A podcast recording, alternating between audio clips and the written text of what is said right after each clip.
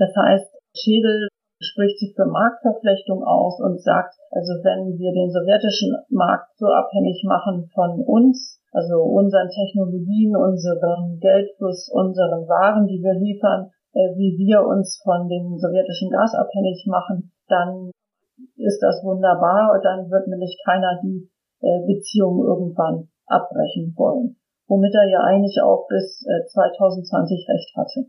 In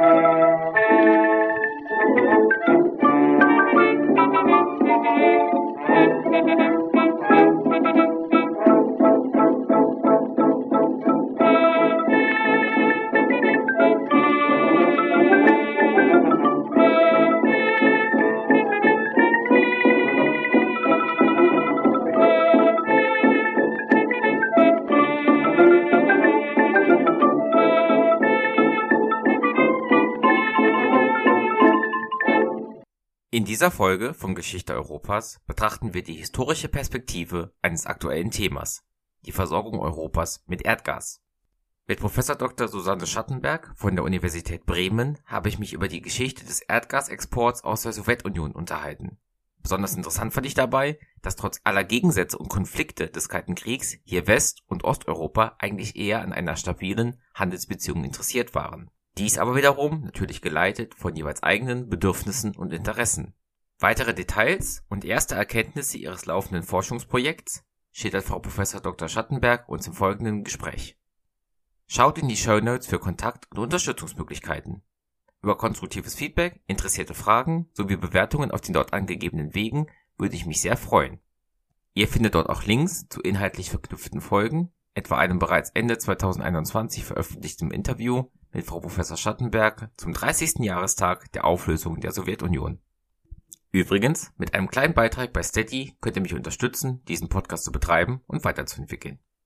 Die Folge wurde am Abend des 19. September 2022 aufgenommen. Daran anschließende Ereignisse im Zusammenhang mit der europäischen Gasversorgung aus Russland, allen voran die Explosionen an den Nord Stream Pipelines eine Woche nach der Aufnahme, konnten somit in der Folge nicht berücksichtigt werden.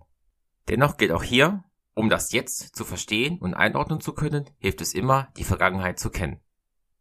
Geschichte Europas ist Teil von Geschichtspodcasts.de und Wissenschaftspodcasts.de und erscheint auf Spotify sowie als RSS-Feed. Wer auf Geschichtspodcasts.de nach dem Schlagwort Osteuropa sucht, findet dort inzwischen übrigens über 100 Folgen aus allen möglichen Epochen in fast 20 verschiedenen Podcasts. Die Seite lohnt also auf jeden Fall einen Besuch. Nun aber genug der Hausmeisterei, los geht's. Zum Einstieg hatte ich Frau Professor Schattenberg zuerst einmal nach dem bereits erwähnten Forschungsprojekt mit dem Namen Ganz Europa am Tropf der Sowjetunion Öl- und Gashandel mit Ost und West im Kalten Krieg gefragt. Ich wünsche euch viele neue Erkenntnisse beim Anhören dieser Folge. Am einfachsten ist zu sagen, wie ich auf die Idee gekommen bin. Das war lange bevor dieser Krieg begann im meines Forschungsprojekts zu Brezhnev und da habe ich in Paris eine Akte gefunden, wo 1970 der französische Präsident Georges Pompidou sich einmischte in Gasverhandlungen. Und das waren also Top-Secret Papiere, wo dann an den Präsidenten seine Berater schrieben, letztlich, wir hätten Mist gebaut, weil sie zu lange gezögert hätten, sowjetisches Gas zu kaufen. Jetzt seien die Deutschen und die Italiener ihnen zuvorgekommen und vermutlich würde die Sowjetunion jetzt ihnen Gas nur noch zu vollkommen überhöhten oder wesentlich höheren Preisen anbieten und sie müssten da dringend handeln. Und das fand ich enorm spannend zu sehen, erstens auf welcher Ebene das verhandelt wird, also auf der Ebene des Präsidenten äh, persönlich und zweitens, dass hier die westeuropäischen Staaten offenbar auftreten wie Käufer auf einem Markt, die sich gegenseitig versuchen auszustechen und dass drittens war die Sowjetunion auch als ganz normaler Anbieter erschienen und es offenbar äh, jedenfalls äh, nicht ersichtlich keine äh, Vorbehalte eben gab gegenüber der Sowjetunion. Und dann fand ich noch ein zweites Dokument, das fand ich ebenfalls sehr spannend, das habe ich in Moskau gefunden. Politbüro und dort äh, war die Rede 1981 davon, dass ein Politbüro-Mitglied äh, eine Rundreise durch die ostmitteleuropäischen Staaten inklusive der DDR gemacht hätte. Und er berichtete jetzt, dass Erich Honecker versucht hätte zu protestieren dagegen, dass die Sowjetunion ihre Gaslieferungen an die äh, Staaten äh, des RGWs, also des Rats für gemeinsame Wirtschaftshilfe, kürzt. Und Herr Honecker hätte also dagegen protestiert und alle anderen Staaten würden jetzt gespannt warten, ob Honecker mit seinem Protest durchkommt und eben weiterhin gleichbleibende Lieferungen zumindest bekommt, weil eben alle gerne mehr Gas haben würden. Und auch hier fand ich extrem interessant, wie also über Gas gefeilscht wurde und da war aber von Anfang an letztlich eben zu sehen, einerseits, dass offenbar die Sowjetunion ihr Gas sehr gerne nach Westeuropa verkauft hat und gleichzeitig immer mehr versucht hat, es den osteuropäischen Staaten eben äh, vorzuenthalten.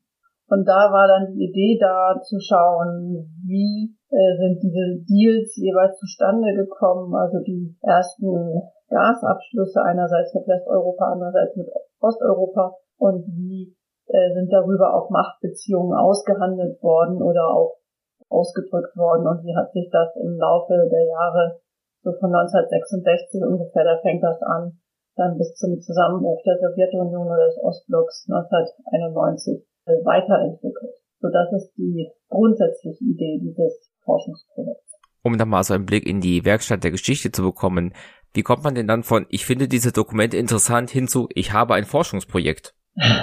naja, man überlegt sich eben dazu entsprechende Forschungsfragen und dann liest man sich erstmal ein und schaut, gibt es dazu nicht längst schon Literatur? Und natürlich gibt es immer Literatur und dann guckt man, kann man da vernünftigerweise anschließen oder gibt es überhaupt noch Forschungslücken oder ist dazu nicht eigentlich schon alles äh, gesagt?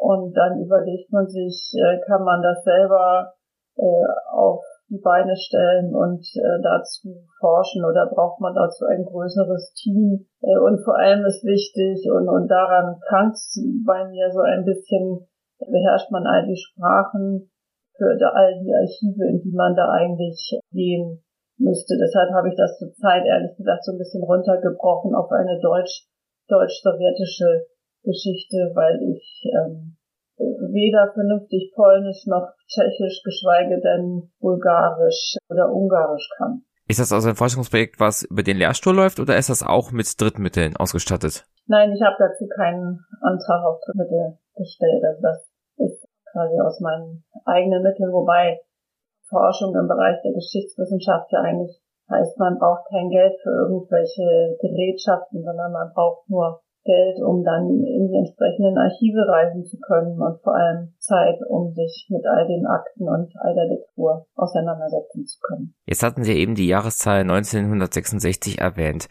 Wie kam es eigentlich dazu, dass in der Sowjetunion diese großen Gasvorkommen, die wir ja dort heute kennen, überhaupt entdeckt, erschlossen und ausgenutzt wurden? Also das wirklich Spannende ist, dass um das Jahr 1960 herum gleichzeitig riesige Gasvorkommen entdeckt werden. Einmal in Nordafrika, nämlich in Algerien. Das ist übrigens auch das Gas, über das heute immer noch beziehungsweise wieder gesprochen wird und das eben auch für die Bundesrepublik jetzt sehr interessant ist, wo eben kein Gas mehr aus Russland fließt. Also diese Felder sind dort immer noch groß und nicht ausgeschöpft.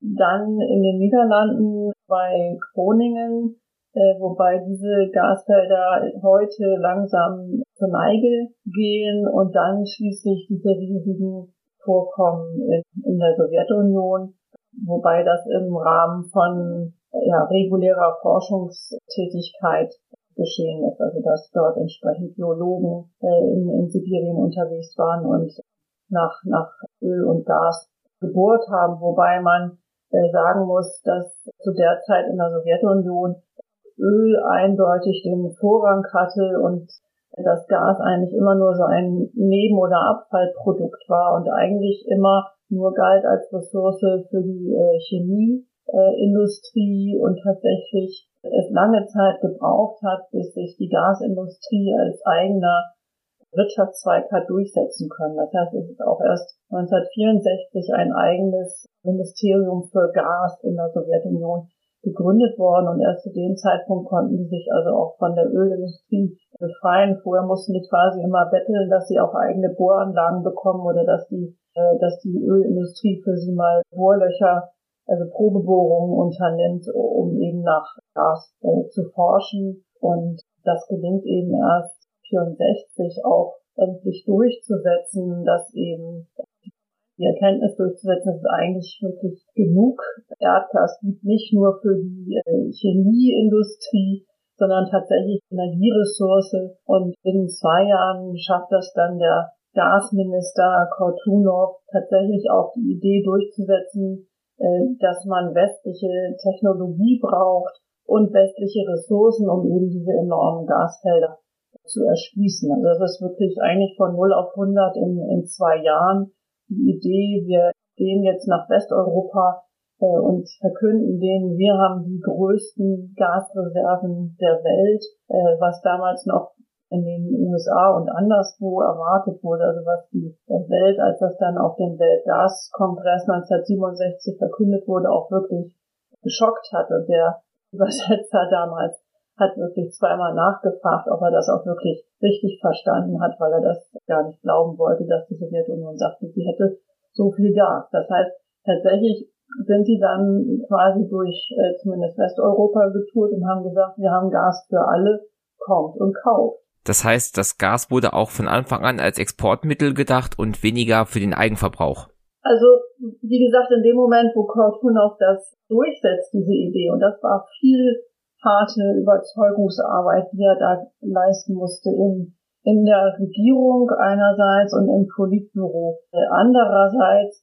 Und dann, das ist ihm geglückt, diese Idee tatsächlich durchzusetzen. Letztlich auch übrigens mit dem Argument, dass er gesagt hat, wenn wir lange Pipelines in den Westen bauen, dann führen die ja auch durch die Sowjetunion und überall in den Gebieten, Städten, Dörfern, wo diese Pipeline durchgeht, da können wir dann Abzweige bauen, dass auch die eigene Bevölkerung davon profitiert. Also das war schon, wie gesagt, eigentlich war immer erste Priorität die äh, Chemieindustrie, dann eigentlich die äh, eigene Bevölkerung, äh, die eben auch zum Ende der 60er Jahre zunehmend mit Gasheizungen ausgestattet werden sollten und dann drittens für den Export äh, nach Ost- und Westeuropa und darüber hinaus. Wenn Sie jetzt sagen Export nach Ost- und nach Westeuropa, hat man sich denn da auch zuerst an die Länder der RGW gewandt oder wie Sie eben ja auch schon angedeutet haben, war es wirklich ein so,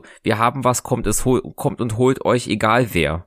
Also das ist sehr spannend, weil tatsächlich äh, ist so wie es aussieht oder die Dokumente, die ich gefunden habe, ähm, die Sowjetregierung, das Politbüro äh, erstmal daran interessiert waren, das nach Westen zu verkaufen, weil wie gesagt die Idee ja war, man kriegt dafür westliche Technologie und im Ostblock waren sie selber Marktführer, was Technologien angeht. Also da bekamen sie im Bereich der Bohrtechnik wenig von den anderen ostmitteleuropäischen Ländern geliefert, was sie brauchen konnten, es sei denn von Rumänien und Rumänien war immer ein schwieriger Partner. Und natürlich wollten sie auch die Devisen haben dann, äh, die sie eben dringend für das Gas brauchten. Das heißt, das Interesse, das nach Westeuropa in das kapitalistische Ausland zu verkaufen, war eigentlich viel größer als nach Ostmitteleuropa zu verkaufen. Und trotzdem war es eben wichtig, äh, auch den eigenen Block, also den RGW, äh, zu befrieden, um ja den, den Hausfrieden sozusagen aufrechtzuerhalten. Denn in dem Papier im Politbüro, wo äh, dann entschieden wird, wir verkaufen jetzt auch Gas und das war äh, wirklich äh, das letzte Land im Westen, das, das auch Gas anbekommen, anbe angeboten bekommen sollte, nämlich die Bundesrepublik Deutschland, dass da ausdrücklich gesagt wurde, wir mussten erst uns mit allen ostmitteleuropäischen Ländern einigen und denen etwas anbieten und mit denen abschließen. Und erst jetzt, wo das geregelt ist, dürfen wir auch der Bundesrepublik etwas anbieten. Also hier war ganz klar, äh, ist ganz klar zu sehen, dass es da Befürchtungen gab, dass es einen Aufschrei geben könnte, wenn zum Beispiel erst die Bundesrepublik mit Gas geliefert würde vor äh, der DDR. Und tatsächlich war es so, dass das kann man aus den äh, Akten sehen, die sich heute auch im Bundesarchiv in Lichterfelde befinden, es von Moskauer Seite offenbar kein großes Interesse gab, Gas in die DDR zu liefern. Also die sind wirklich sehr äh, stiefmütterlich behandelt worden. Ähm, da ist zwar der Abschluss 1968 erfolgt, allerdings äh, hat man verabredet, die ersten Lieferungen in die DDR erst 1972 anzusetzen. Ein Jahr danach ist die BAD äh, gefolgt, 1973, also so gerade vorher, dass man die DDR dann auch versorgt, allerdings mit minimalen Mengen, nur 0,5 Milliarden Kubikmeter. Und eigentlich vom ersten äh, Tag an, wo das Gas fließen sollte, hat die Sowjetunion der DDR das Gas reduziert. Das heißt, ab 1973 sollten es dann zwei Milliarden Kubikmeter sein. Die hat die Sowjetunion aber sofort gesagt, es können nur 1,7 werden. Und davon wollte sie dann letztlich nur weniger als die Hälfte liefern, nämlich 700 Millionen, sodass wir immer wieder Interventionen sehen von Seiten äh, der DDR-Regierung und oft eben dann auch von, von höchster Stelle, also dass Willi Stoff oder Erich Honecker von den entsprechenden Branchenministern gebeten werden, doch bitte Briefe direkt ins äh, Politbüro nach Moskau zu schreiben, dass es nicht geht, dass ihnen ständig das Gas abge, äh, abgenommen wird. Also zu wenig geliefert wird. Und, und das ist spannend, weil das letztlich ähm, Diskussionen sind in Ostberlin, wie wir sich jetzt in der Bundesrepublik sehen, nämlich dass gesagt wird, wir haben jetzt so wenig Gas hier, und das haben wir im Winter 72, 73 und dann nochmal 1976, 77, dass wir die eigenen Reserven, die eigentlich für Notfälle da sind, die Gasspeicher in Bernburg anzapfen müssen und also eigentlich unzulässig runterfahren müssen. Und selbst dann wird das wird nicht reichen. Das heißt, wir müssen unsere Industrie runterfahren, um irgendwie über diesen Winter zu kommen. Und äh, das sind halt Situationen, in die Moskau äh, Ostberlin bringt, die, die das, das was es niemals gewagt hätte, mit, mit Bonn oder, oder Rom oder Paris zu machen. Gab es denn damals auch schon erste Überlegungen seiten der Sowjetunion, das Gas als politisches, ökonomisches Druckmittel einzusetzen? Nein, ganz im Gegenteil. Die Idee war zum einen rein wirtschaftlich, wie gesagt, Know-how und Geld ins Land zu bringen und zum anderen es zu benutzen, um sich politisch, strategisch dem Westen anzunähern. Und äh, ist schon politisch dezidiert eingesetzt worden, aber eigentlich als positives Mittel, wie gesagt, der Annäherung und nicht als zur, als Druckmittel und um jemanden zu erpressen. Und es sind eigentlich zwei sehr gute Beispiele dafür, nämlich einmal Österreich mit dem der erste Abschluss 1968 gelang und dann eben die Bundesrepublik mit der, der Abschluss 1970 gelang. Das waren sozusagen die zwei Vorreiter, die ersten westeuropäischen Länder, die dann sowjetisches Gas äh, erhalten sollten. Und mit Österreich ist das, finde ich, sehr interessant, weil Österreich 1966 eigentlich in die europäische Wirtschaftsgemeinschaft strebte, also die Vorläuferorganisation der, EU Österreich war ja bis 1955 sowjetisch besetzt, dann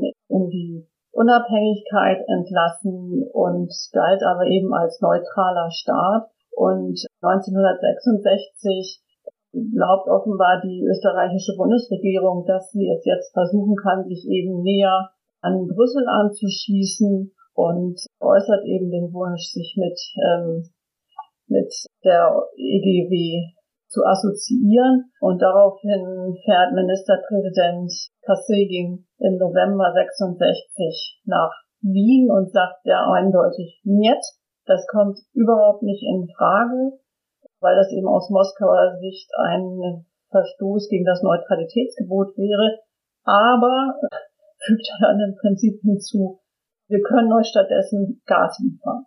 Und das wird in der österreichischen Presse als Schlag ins Gesicht eigentlich gewertet und als, als diplomatische Katastrophe und eben Gas sozusagen als Trostpflaster äh, oder als Ablenkungsmanöver. Ihr könnt euch nicht mit Brüssel assoziieren, dafür bekommt ihr den Pipeline-Anschluss nach Sibirien sozusagen. Also man könnte fast sagen, Wirtschaftsintegration äh, auf sowjetische Weise. Und ähm, sie nimmt letztlich das Gas, weil sie dringend Energie äh, brauchen und schließen also im Juni 68 ab und kriegen tatsächlich dann auch im Herbst 68 das erste Gas geliefert. Und mit Westdeutschland ist das sehr spannend, weil hier eigentlich Bayern seit, 19, seit 1966 die Fühler ausstreckt Richtung Moskau und eben während Wien mit Moskau verhandelt, versucht äh, auf diese Verhandlungen aufzuspringen, also Teil dieses Verhandlungsteams zu werden.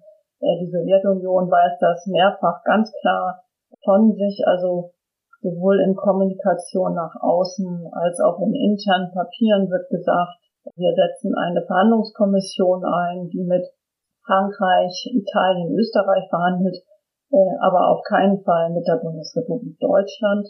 Und erst im Februar 1969 äh, ändert das Politbüro in Moskau seine Meinung und zwar aufgrund verschiedener Faktoren. Und der eine ist, dass es mit China immer stärkere Grenzkonflikte gibt, die immer öfter auch zu äh, Toten in der Grenzregion führen. Also bei Scharmützeln werden Soldaten getötet und dass China seit 1967 auch über die Atombombe äh, verfügt und dass damals, äh, so heißt es zumindest in dem Papier aus dem Moskauer Politbüro, die Bundesrepublik Deutschland als größter Rüstungslieferant Chinas gilt. Und das heißt, die Idee ist tatsächlich, sich Deutschland, Westdeutschland anzunähern in der Hoffnung, dass sich dieses nicht mit äh, China verbinden wird. Das ist die eine politische Idee. Die zweite politische Idee ist genauso spannend. Wie gesagt, Anfang 1969 im September sind Bundestagswahlen und die äh, Mitglieder des Politbüros äh, hoffen sehr, dass Willy Brandt diese gewinnen wird. Und es gibt zu dieser Zeit ein, eine neue Politik, ein Umdenken äh, im Politbüro, dass man nicht mehr nur quasi negative Außenpolitik machen will, also nicht nur drohen und wettern gegen die Neofaschisten und die Erzrevanchisten in Bonn, sondern eben auch positive Politik jetzt versucht indem man Einfluss nimmt auf bestimmte Bevölkerungsschichten, äh, Bevölkerungsgruppen und eben auch eine Pipeline baut und also sozusagen als positiver Handelspartner auftritt. Und es ist die Überzeugung da, dass äh, wenn es zu diesem Abschluss kommt, dass also die Sowjetunion Gas liefert und dafür im Austausch von der Bundesrepublik äh, Stahlrohre geliefert bekommen, dass das auch einen positiven Effekt für die äh, Wahlchancen von Willy Brandt äh, könnte. Und der dritte Punkt ist auch spannend, dass Moskau offenbar vollkommen genervt ist von den Italienern, die, so heißt es in diesem Papier, offenbar glauben, sie seien die einzigen, mit denen Moskau äh, Handel treiben würde in Westeuropa, äh, weil sie ja den Kommunisten so nahe stehen und dass sie sich einbilden, dass sie deshalb Monopolstellung haben und von Russland eben verlangen können, äh, niedrigste Preise für das Gas zu zahlen, äh, was für, für Moskau dann wirtschaftlich mehr, nicht mehr rentabel ist. Und daraufhin heißt es dann im Politbüro, den werden wir eine Lektion erteilen, dass wir jetzt mit sozusagen den Erzkapitalisten äh, Westdeutschlands einen Deal abschließen, bevor wir den mit Rom abschließen. Und äh, das heißt, hier ist, wie gesagt, das sind alles Versuche, positiv auf internationale Entwicklungen einzuwirken. Und, und schließlich muss man noch sehr deutlich sagen, die Sowjetunion zögert nicht nur deshalb so lange mit der West, mit Westdeutschland ins Geschäft zu kommen, weil diese eben noch als revanchistisch und, und erzkonservativ direktes Zielkind der USA erscheinen, sondern eben auch, äh, weil es dieses Röhrenembargo 1962 gegeben hat, das die NATO verhängt hat, woraufhin die großen Stahlkonzerne Thyssen, Mannesmann, Krupp eben nicht mehr ihren Lieferverpflichtungen nachgekommen sind. Das heißt, nicht mehr die Sowjetunion mit den Rohren geliefert haben, die vertraglich äh, längst abgesichert waren. Und das heißt, da ist eine sehr große Angst auf sowjetischer Seite, äh, dass die Bundesrepublik erneut vertrags, vertragsbrüchig werden könnte. Das zieht sich auch durch die verschiedenen Gespräche auf den verschiedenen Ebenen, also bei der Hannover Messe und diesem Gaskongress und anderen Gelegenheiten, dass die sowjetische Seite immer wieder fragt, äh, werdet ihr denn, falls wir mal wieder mit euch Geschäfte machen, äh, euren Vertrags, äh, eure Vertragspflichten erfüllen? Also so dass, wie gesagt, ganz die, die negative Erfahrung, dass ein Partner nicht den Vertrag erfüllt, zu dem Zeitpunkt auf sowjetischer Seite ist und da wirklich große Bedenken bestehen, ob die Bundesrepublik Deutschland ein satisfaktionsfähiger Partner ist sozusagen. Jetzt sind ja in den 1970er, 1980er mehrere Ereignisse, bei denen ich mir zumindest vorstellen kann, dass sie den Gashandel beeinflussen. Einmal Entspannungspolitik der 70er, aber auch die Ölkrisen, in den 80ern dann weitere Anspannungen im Kalten Krieg, Aufkommen der Umweltbewegungen und auch äh, die Infragestellung der Atomkraft nach Tschernobyl. Haben diese Ereignisse irgendwie auf den Gashandel sowohl Volumen als auch Preis Auswirkungen gehabt oder war das alles trotz alledem einigermaßen stabil? Also die, die Ereignisse haben auf jeden Fall große Auswirkungen auf eben weitere Gasabschlüsse mit der Sowjetunion. Vielleicht können wir noch mal ein Stück zurückgehen, weil das wirklich eine ja kuriose oder jedenfalls sehr, sehr spannende Geschichte ist, dass eben ja anfangs vor allem Bayern und der dortige Wirtschaftsminister Otto Schädel von der CSU sich für sowjetisches Gas ausspricht und äh, auch ganz dezidiert sagt, mit Willy Brandts Ostpolitik hätte er überhaupt nichts zu tun und die Idee von der Sowjetunion Gas zu kaufen, die hätte er lange vor Willy Brandt gehabt und er sei auch lange vor der SPD in, im Ostkau gewesen. Und was er damit meint, ist, dass er eben genau in dieser Situation, dass plötzlich von allen Seiten der Welt sozusagen Gas verfügbar ist. Also aus Algerien im Süden, aus Nordwest, sprich aus den Niederlanden oder eben aus dem Osten, aus der Sowjetunion, dass er versucht, das beste Angebot für Bayern zu bekommen und tatsächlich als erstes mit Algerien verhandelt und dann aber scheitert an dem Problem, das ja jetzt auch wieder auf dem Tisch liegt, dass die Frage ist, wie kriegt man das Gas über das Mittelmeer? Also sprich, schon damals steht man vor dem technischen Problem, man müsste es hm, auf der afrikanischen Seite des Mittelmeers verflüssigen, im Tankerladen über das Mittelmeer schippern, äh, dann dort irgendwo in einem Hafen sei es Marseille oder Triest oder wo auch immer anlanden. Das heißt, dort wieder entsprechende Anlagen bauen, es zurück verflüssigen und dann mit Pipelines über die Alpen pumpen. Das war damals alles viel zu aufwendig und zu teuer und es war auch noch die Frage, ist das technisch lösbar? Deshalb äh, hat sich äh, Bayern damals wieder davon ähm, verabschiedet. Aber eben genau diese Frage der Flüssiggasterminals hat sich schon 1966 gestellt. So, und dann als nächstes niederländisches Gas war ihm zu teuer, weil die Route eben aus Norddeutschland nach Bayern ähm, den, dieser Transport das Gas unnötig teuer machte. Wie er überhaupt Kohle aus dem Ruhrgebiet ablehnte als zu teuer und auch Öl äh, von den amerikanischen Ölmultis äh, als zu teuer ablehnte. Das heißt, dass er wollte günstige Energie und da kam ihm das sowjetische Gas genau zur rechten Zeit.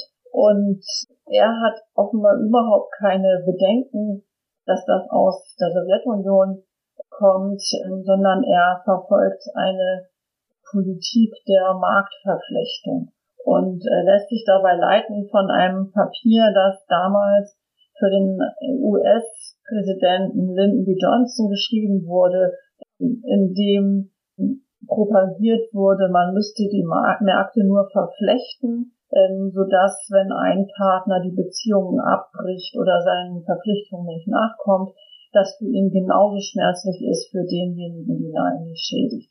Das heißt, Schädel spricht sich für Marktverflechtung aus und sagt, also wenn wir den sowjetischen Markt so abhängig machen von uns, also unseren Technologien, unserem Geldfluss, unseren Waren, die wir liefern, äh, wie wir uns von dem sowjetischen Gas abhängig machen, dann ist das wunderbar. Dann wird nämlich keiner die äh, Beziehung irgendwann abbrechen wollen.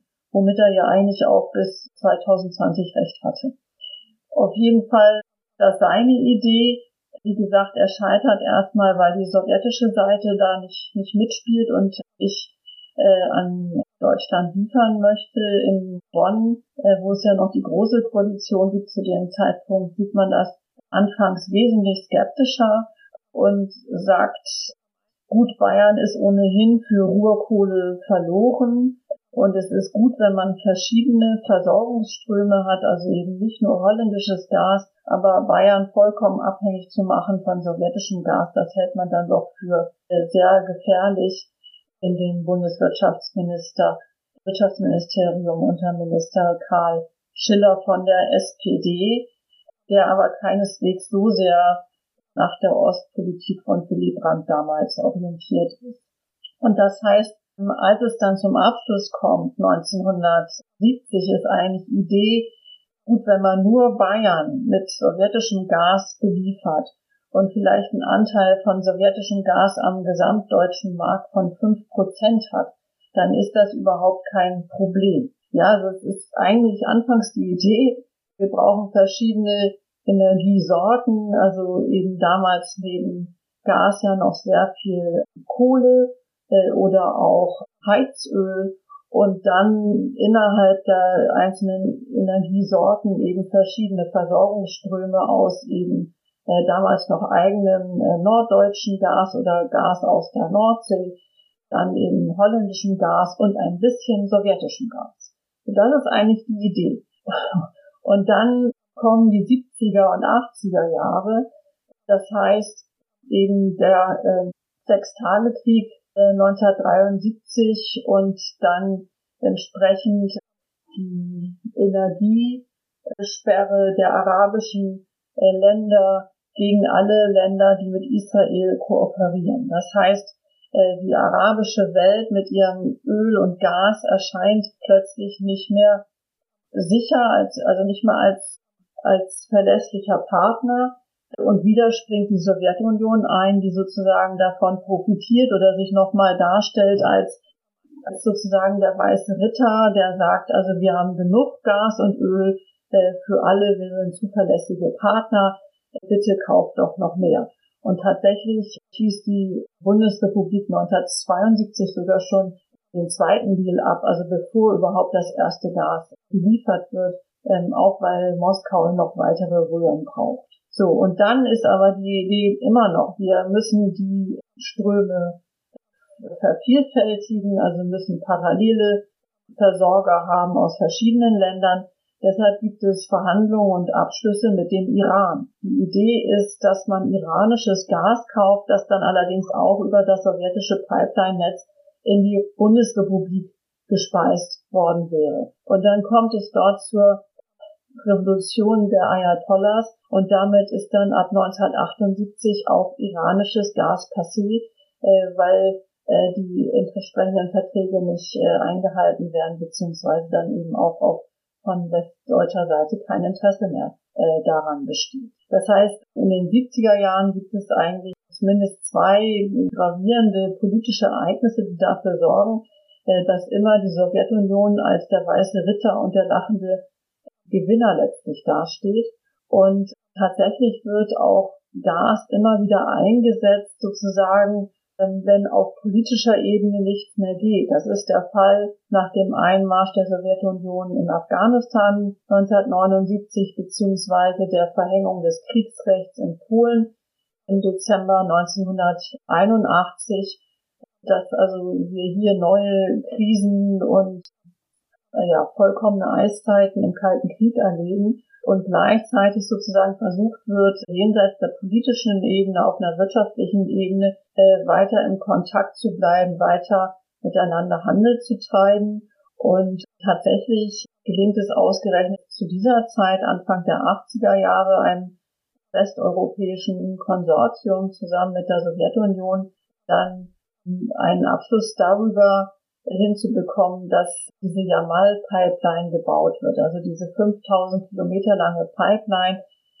ganz in den hohen Norden äh, nach Sibirien, um das Gas zu fördern aus den Feldern, aus denen wir auch heute noch unser Gas äh, bis vor kurzem bezogen haben. Und die Regierung unter, unter Ronald Reagan, der gerade erst äh, gewählt wurde, ist darüber so alarmiert, dass wieder ein Pipeline-Embargo verhängt, was interessanterweise äh, von den europäischen Staaten einfach ignoriert wird. Das heißt, die halten sich nicht daran, äh, trotz Drohungen die entsprechenden westeuropäischen Firmen, die weiterhin Röhren und Technologie und Kompressoren liefern, mit Sanktionen zu belegen, kümmert sich niemand darum.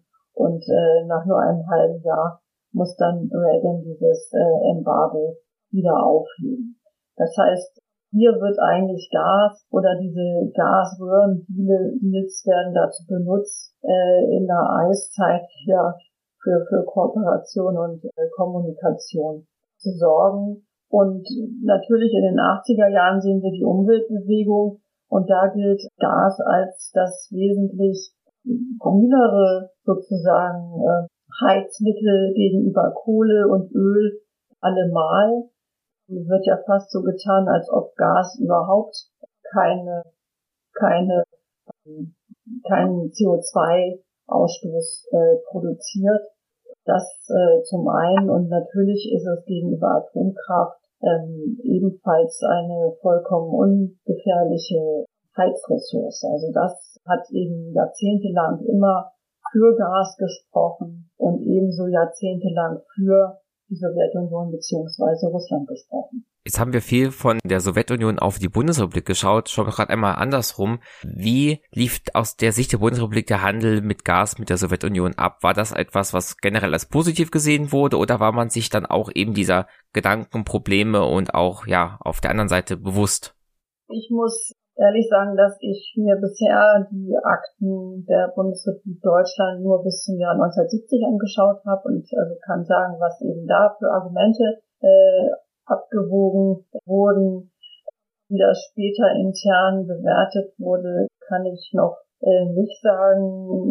Was man aber eben sagen kann oder eben bekannt ist, äh, dass es nie Lieferausfälle gegeben hat und sich die sowjetische Seite eben immer als sehr verlässlicher Partner gezeigt hat. Also dass die Sowjetunion auch tatsächlich penibel darauf geachtet hat, mit eben übrigens auch teils verheerenden Folgen, nicht nur für die DDR, was ich anfangs schon sagte, dass also den ostmitteleuropäischen Staaten dann eher das Gas gekürzt wurde, wenn es eben knapp war. Und es war eigentlich immer knapp sondern eben auch der eigenen Bevölkerung. Also gerade ab 1973, äh, aber auch schon vorher, wie gesagt, ab 1968 liefert die Sowjetunion das erste Gas nach äh, Österreich, äh, wird der eigenen Bevölkerung in der Sowjetunion das Gas abgestellt. Und da gibt es dann also bitter,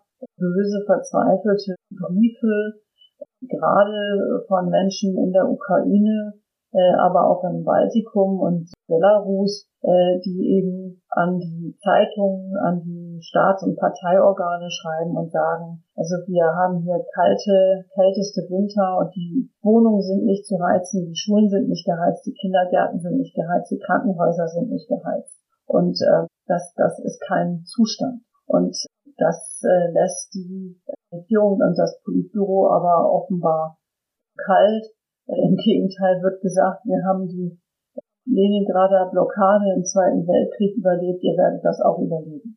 Und das heißt, äh, die Sowjetunion hat zwar einerseits unendliche Gasressourcen sozusagen, aber eben äh, bis Anfang der 80er Jahre das große Problem, dass sie diese nicht fördern kann und dafür eben dringend äh, westliche Technik braucht, eben erst mit der Fertigstellung der langen Jamal-Pipeline Anfang der 80er Jahre sind endlich diese riesigen sibirischen Felder dann auch äh, angeschlossen überhaupt. Und das, wie gesagt, ist ein Problem, äh, dessen Folgen äh, das Politbüro Moskau nur auf die eigene Bevölkerung und auf die anderen Staaten des Ostblocks abwälzt, aber eben nicht auf Westeuropa. Das klingt ja jetzt so, dass man trotz oder vielleicht auch neben dem ganzen Kalten Krieg, den wir so kennen, eigentlich hier ja doch ein gewisser stabiler Handel von beiden Seiten gewünscht war. Die eine Seite bekommt Gas und wirtschaftliche Aufträge, die andere Seite bekommt die Devisen dafür. Also wollte man hier auf der wirtschaftlichen Ebene einfach zusammenarbeiten? Ja, so kann man glaube ich so uneingeschränkt sagen. Von sowjetischer Seite auf jeden Fall. Da sind die Avancen sehr, sehr deutlich. Wie gesagt, 1966 gibt es den ersten Testballon. Das Gas sowohl Italien als auch Österreich angeboten wird. Dann auch schnell Frankreich, 19, ab 1969 dann auch der Bundesrepublik Deutschland.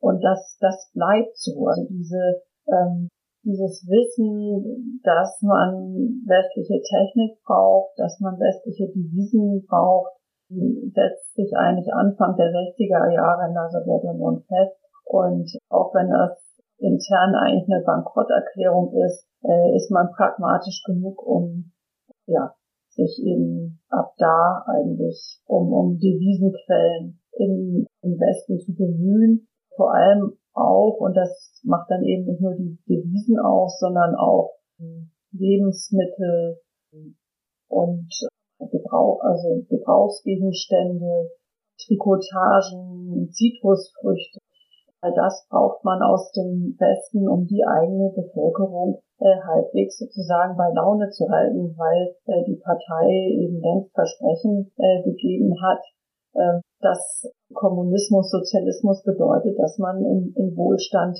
lebt.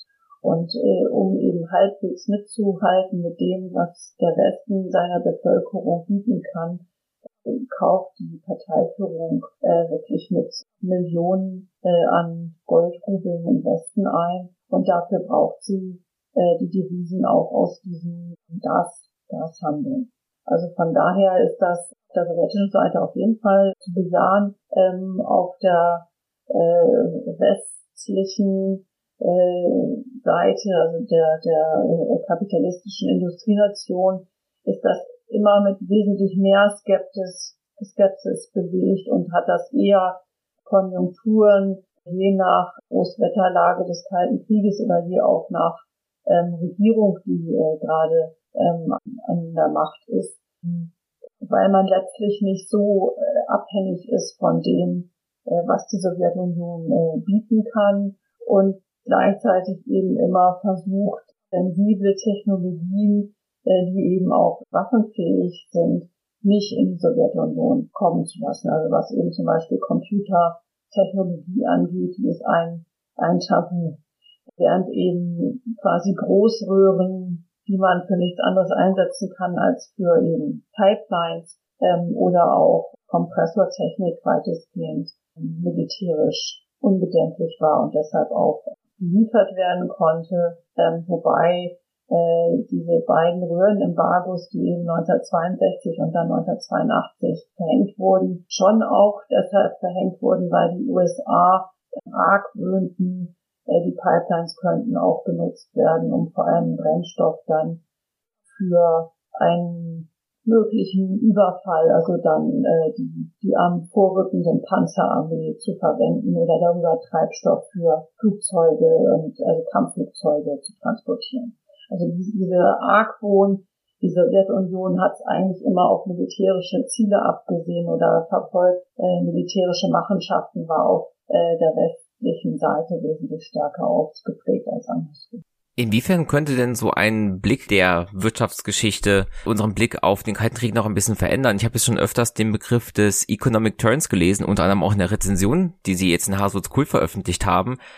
Ich denke schon, es wird das unser Bild vom Kalten Krieg nicht vollkommen verändern, aber ihn auf jeden Fall in einem anderen Licht erscheinen lassen und was die Forschung der letzten 10, 20 Jahre auf jeden Fall bereits gezeigt hat, ist, dass eben der sogenannte eiserne Vorhang eben keineswegs vollkommen undurchlässig war, sondern im Gegenteil ziemlich viel durch diesen eisernen Vorhang hindurchkommen ist, weshalb er auch schon als der ähm, Perlon-Vorhang bezeichnet wurde. Also äh, transparent und auch durchlässig. Äh, es hat auf allen Ebenen wesentlich mehr Austausch gegeben, als man sich das so äh, vorstellen kann. Also an Waren, an, an Ideen, an äh, wissenschaftlichem Austausch, an ähm, Personen, egal auf welcher Ebene die sich äh, begegnet äh, sind. Also von daher lohnt es sich auf jeden Fall,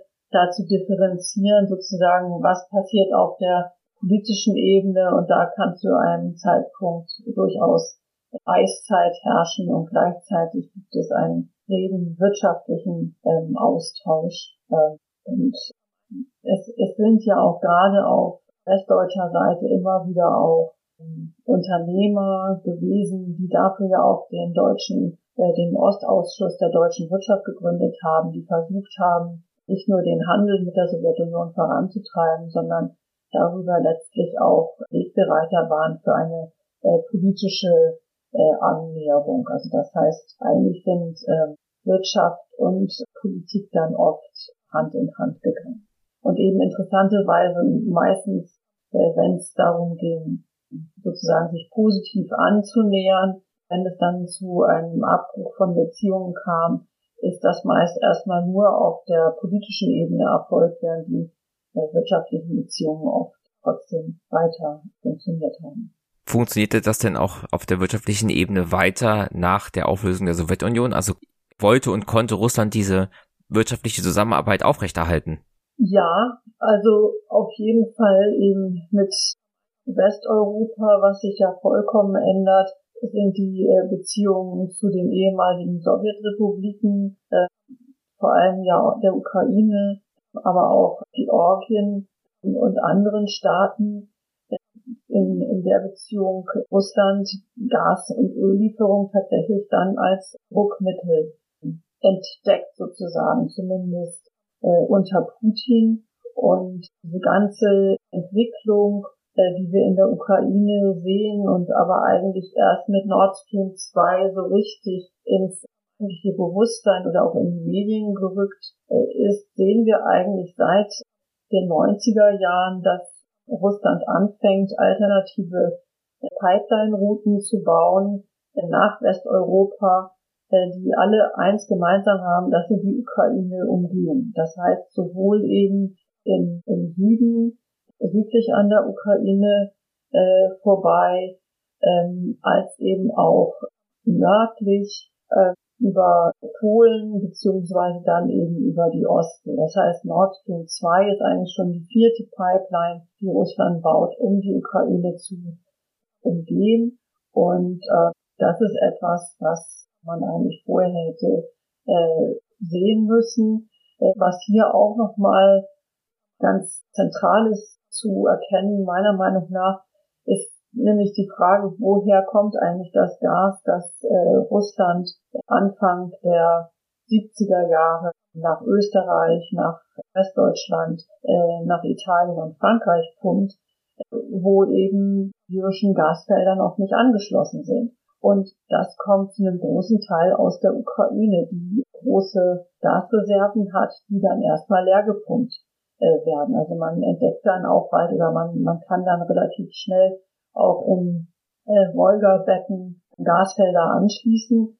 Äh, aber tatsächlich ist das ist es so, dass anfangs äh, die Ukraine der Hauptspender sozusagen Hauptursprungsort vom Gas ist äh, was eben nochmal wichtig ist, wenn man sich anschaut, äh, dass also die Ukraine leer gepumpt wurde, um den Westen zu versorgen und äh, kaum zerfällt die Sowjetunion, tut Russland alles, ähm, um die Ukraine von Gaslieferungen aus Russland abzuschneiden und ihr eben auch die Transitgebühren, die sie aus diesen Gastransfers bezieht, äh, vorzuenthalten.